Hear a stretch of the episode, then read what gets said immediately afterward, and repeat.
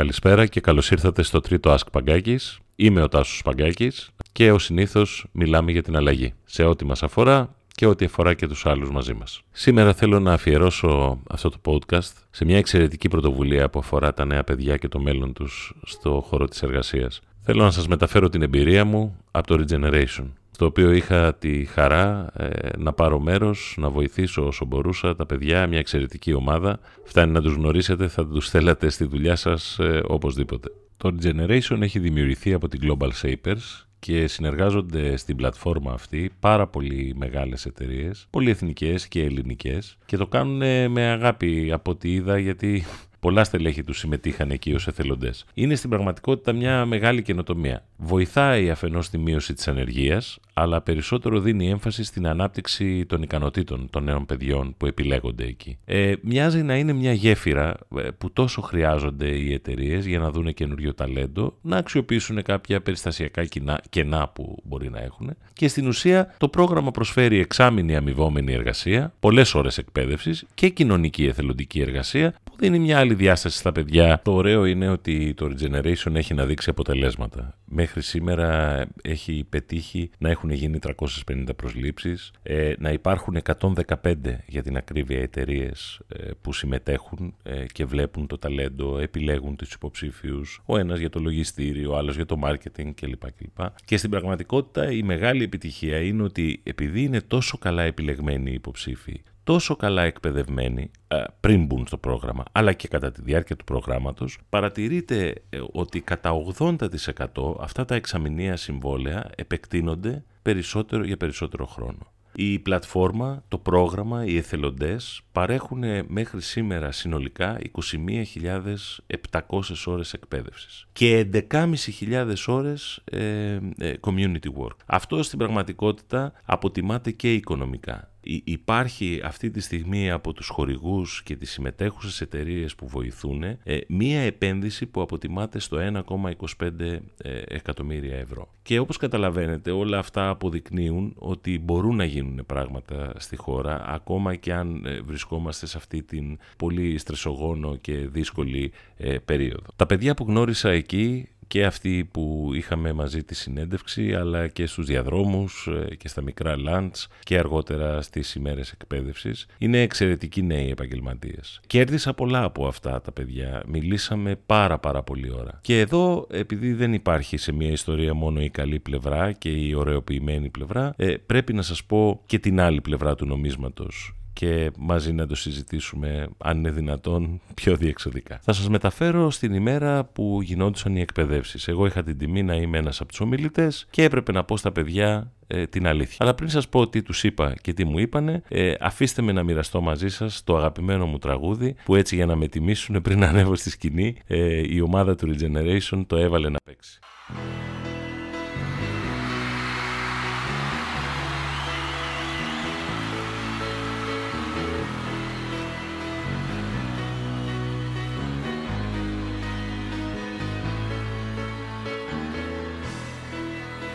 Είναι η Journey και το Don't Stop Believing.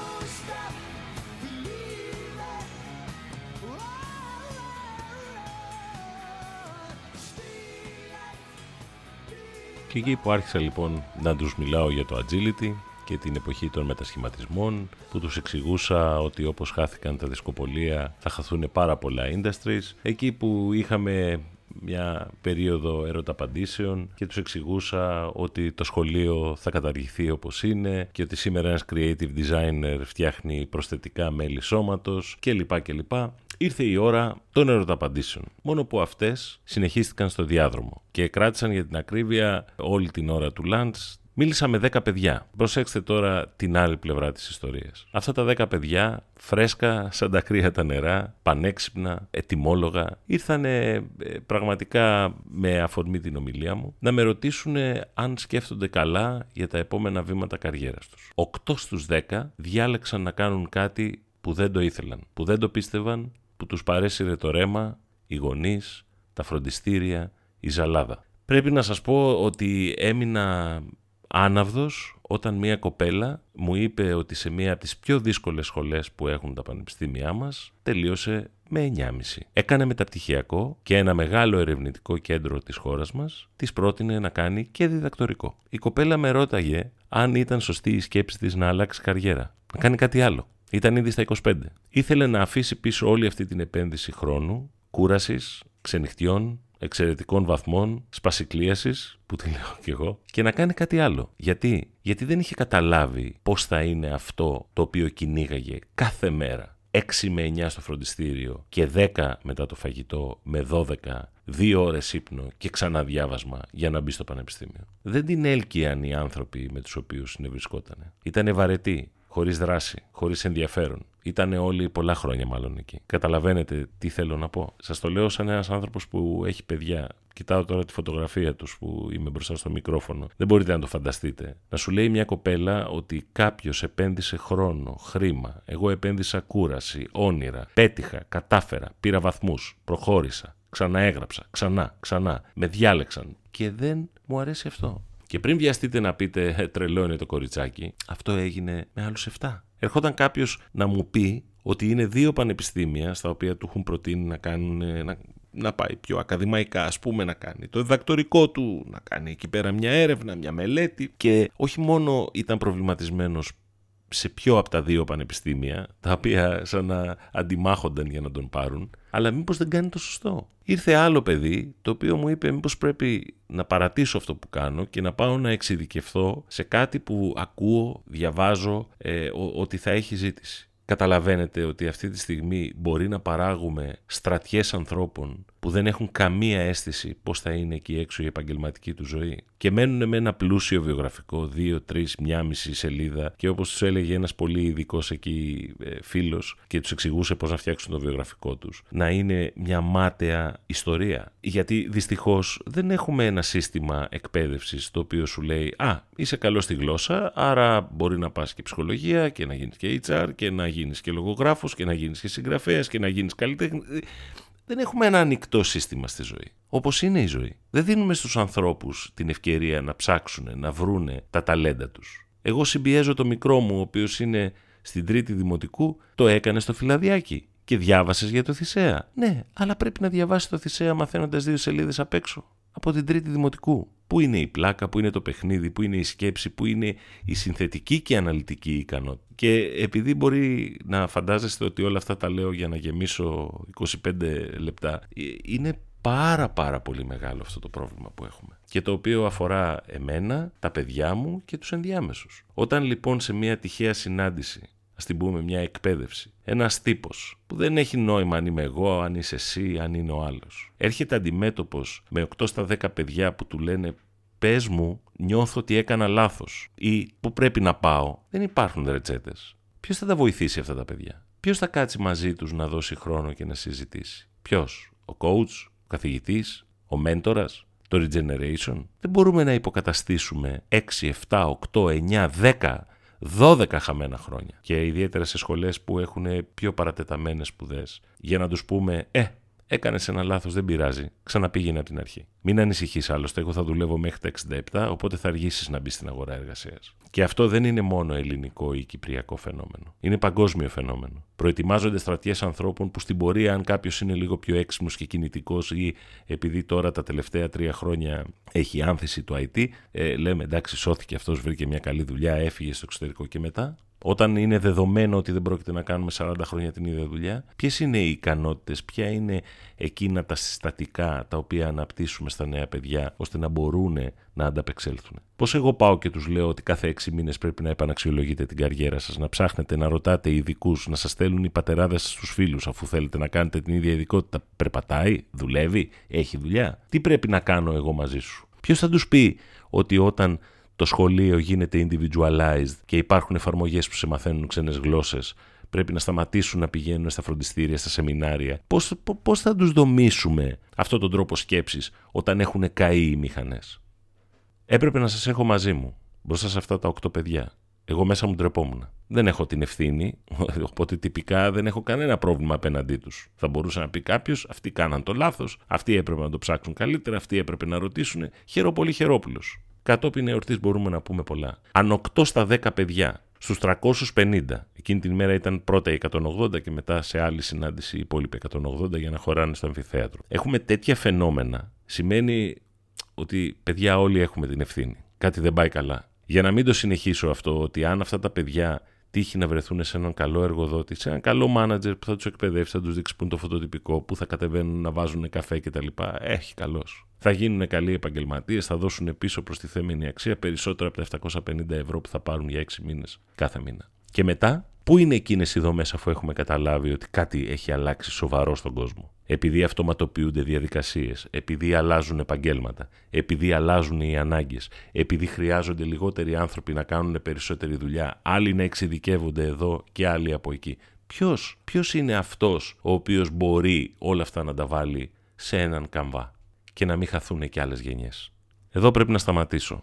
Είδατε, η μία πλευρά του νομίσματος είναι το regeneration. Κάνει μια σπουδαία δουλειά. Είναι εκεί πέρα 6-7 παιδιά και ο φίλος μου ο Κωνσταντίνος οι οποίοι κάθονται ολονυχτίες ε, σαν να είναι επαγγελματικά στελέχη που πρέπει να αποδείξουν, να πάρουν προαγωγή, να πείσουν, να εντυπωσιάσουν. Αλλά το κάνουν πίσω από ένα database, βλέπουν τα fields των υποψηφίων, τα βιογραφικά, οργανώνουν, στείνουν ολόκληρα ευμεγέθη event. Το Regeneration και οι εταιρείες και οι εθελοντές και εγώ και εσείς που το ακούτε είμαστε μία σταγόνα δροσιάς σε αυτή την έρημο που έχουμε βάλει τα παιδιά. Μην κοροϊδέψετε ότι κάνω ποιήση. Είναι πολύ σοβαρό αυτό το πράγμα. Αν δεν έχετε παιδί, θα έχετε ανήψει. Αν δεν έχετε ανήψει, θα έχετε το παιδί κάποιου φίλου σας. Το οποίο θα είναι στα ίδια αδιέξοδα. Και βεβαίως δεν μου κάνει πια εντύπωση γιατί κανένας δεν συζητά σοβαρά αυτά τα πράγματα. Γιατί οι μεν μεγαλύτεροι προσπαθούν να σώσουν ό,τι έχουν ή ό,τι είχαν οι ενδιάμεσοι κοιτάνε και αυτοί να επιβιώσουν, να αλλάξουν δουλειά, να συντηρηθούν στη δουλειά τους, να κρατήσουν λίγο παραπάνω χρόνο.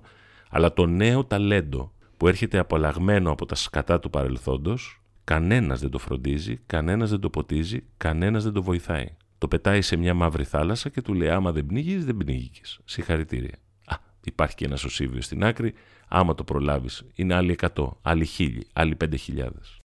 Είναι μεγάλη χαρά μου που πήγα στο Regeneration. Ξανά νιώσα νέος, ένιωσα ότι προσφέρω, προσπάθησα να βοηθήσω όσο μπορούσα τα παιδιά, αλλά δεν είμαι εγώ το σημαντικό. Από την άλλη, έφυγα με μια πικρή επίγευση.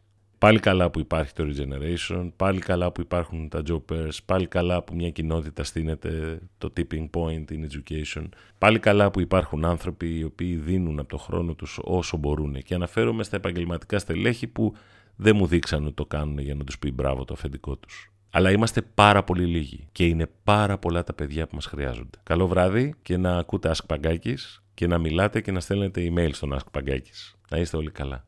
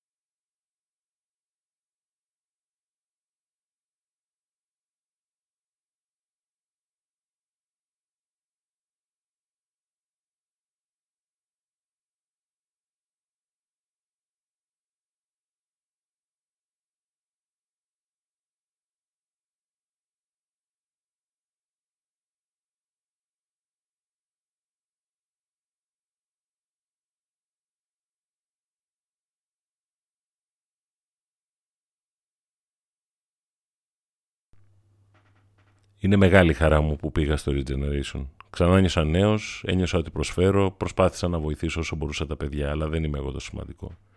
Από την άλλη έφυγα με μια πικρή επίγευση. Ε, πάλι καλά που υπάρχει το Regeneration, πάλι καλά που υπάρχουν τα Job Pairs, πάλι καλά που μια κοινότητα στείνεται το tipping point in education, πάλι καλά που υπάρχουν άνθρωποι οι οποίοι δίνουν από το χρόνο τους όσο μπορούν και αναφέρομαι στα επαγγελματικά στελέχη που δεν μου δείξαν ότι το κάνουν για να τους πει μπράβο το αφεντικό τους. Αλλά είμαστε πάρα πολύ λίγοι και είναι πάρα πολλά τα παιδιά που μας χρειάζονται. Καλό βράδυ και να ακούτε Ask και να μιλάτε και να στέλνετε email στον Ask Να είστε όλοι καλά.